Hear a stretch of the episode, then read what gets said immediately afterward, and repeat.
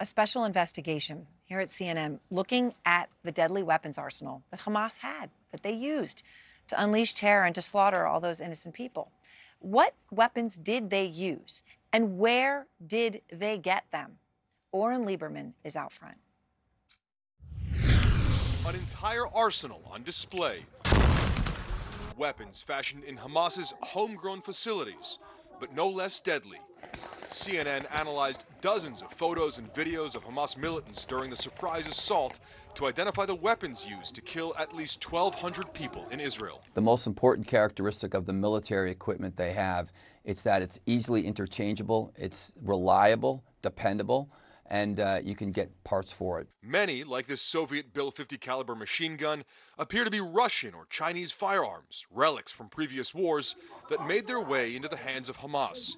Ubiquitous among many of the photos and videos, the Avtomat Kalashnikova, the AK-47, the preferred weapon for militant groups capable of spewing automatic fire with horrific results. The assault rifles, along with the grenades carried by Hamas militants, made them deadly when they reached Israeli towns and villages near Gaza. All they're trying to do is provide the shock effects, provide dependability. Their weapons have to work. Um, so they're very rudimentary, but based on their training, based on how they operate them, they are successful with them. Hamas's main weapon has long been their supply of rockets, from short range to long range. The terror attack on Saturday morning began with a barrage of rocket fire. A smokescreen imminent attack. Thousands of rockets overwhelmed Israel's Iron Dome air defense system, a tactic Hamas has refined over the years. That's the capability for the enemy, for Hamas, to, to fire them up against uh, potentially commercial aircraft. And that, that, I think, is one of the major issues of these terrorist groups, and if they have those kinds of weapons in their hands. Hamas used paragliders to cross the Gaza border. The recreational vehicles are barely maneuverable and easy to target in the air but in the chaos of the moment, the plan worked. Some of the weapons and equipment were decidedly more low tech. Israel built a complex underground barrier to stop tunnels from crossing the Gaza border, so Hamas used a bulldozer to tear down the above ground fence. They are just looking to create chaos with the kind of equipment they have, and, and the equipment has got to be reliable.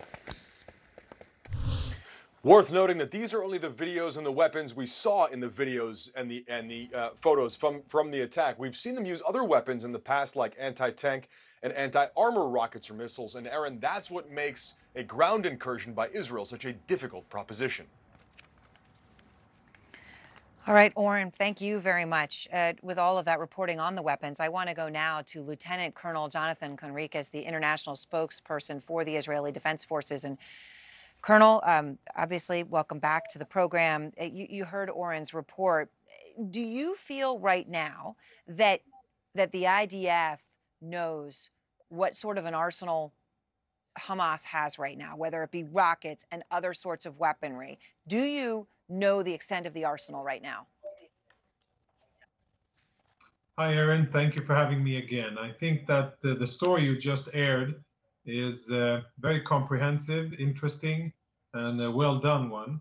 Uh, and I think that the short answer to your question is no, we don't. And I think that we have to be extremely cautious uh, and very humble in our approach for the next stage of operations because clearly our enemy has uh, shown that they have had the ability to acquire and train and use weapons that they haven't done before and they fielded them unfortunately successfully on the battlefield. So we have to be very, very humble and strong, focused, and I would say aggressive in our approach against them.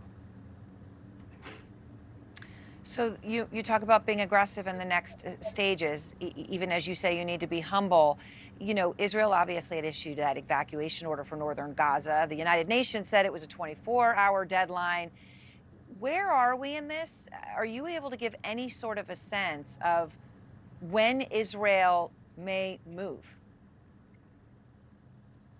Yeah, it's about 2:30 a.m. Uh, local time, so it's dark and it's uh, of course very difficult to uh, uh, see exactly what's happening in the Gaza Strip. But we've been following throughout the day, and we've been monitoring the movement, the mass movement of Palestinian civilians who I'm happy to say many, many, I don't know exactly how many, but many, many have listened to our warnings and have indeed moved, evacuated themselves to the south. And that is very good for them and their families. Uh, I'm not going to put a timeline on, uh, or a time schedule, sorry, on uh, our activities. I can only say that we are trying to do the right thing here. We're trying to get civilians out of the way because we are going to intensify the operations in and around Gaza City. Whenever we will feel that the situation is tenable for military operations, I assume that that is when the operations will continue. And you also you did have some operations today. Obviously, those were more special forces back in there. Can you tell us anything about whether they were successful or what was accomplished? Yeah, they were uh, successful in the sense that they were able to find new intelligence and perhaps shed a little bit more light on the very complex task we have of understanding who was taken hostage and uh, who wasn't, who is dead and who might be missing, and then trying to piece together other sources of uh, intelligence and building a more uh, cohesive picture of where they are and uh, who they are, and then, of course, supporting a plan on how to get them out. So, yes, it was successful. We found intelligence that uh, supports that. And of course, that is a very high, I would say, number one priority for us is to find those people, yes. get them back home to Israel. And Hamas claims that 13 of them, 13 Israeli hostages in Gaza, they say were killed. They say were actually killed by IDF airstrikes in the past 24 hours. I know that uh, one of your colleagues had said that Israeli intelligence was looking into it. Is there any truth to what Hamas is claiming?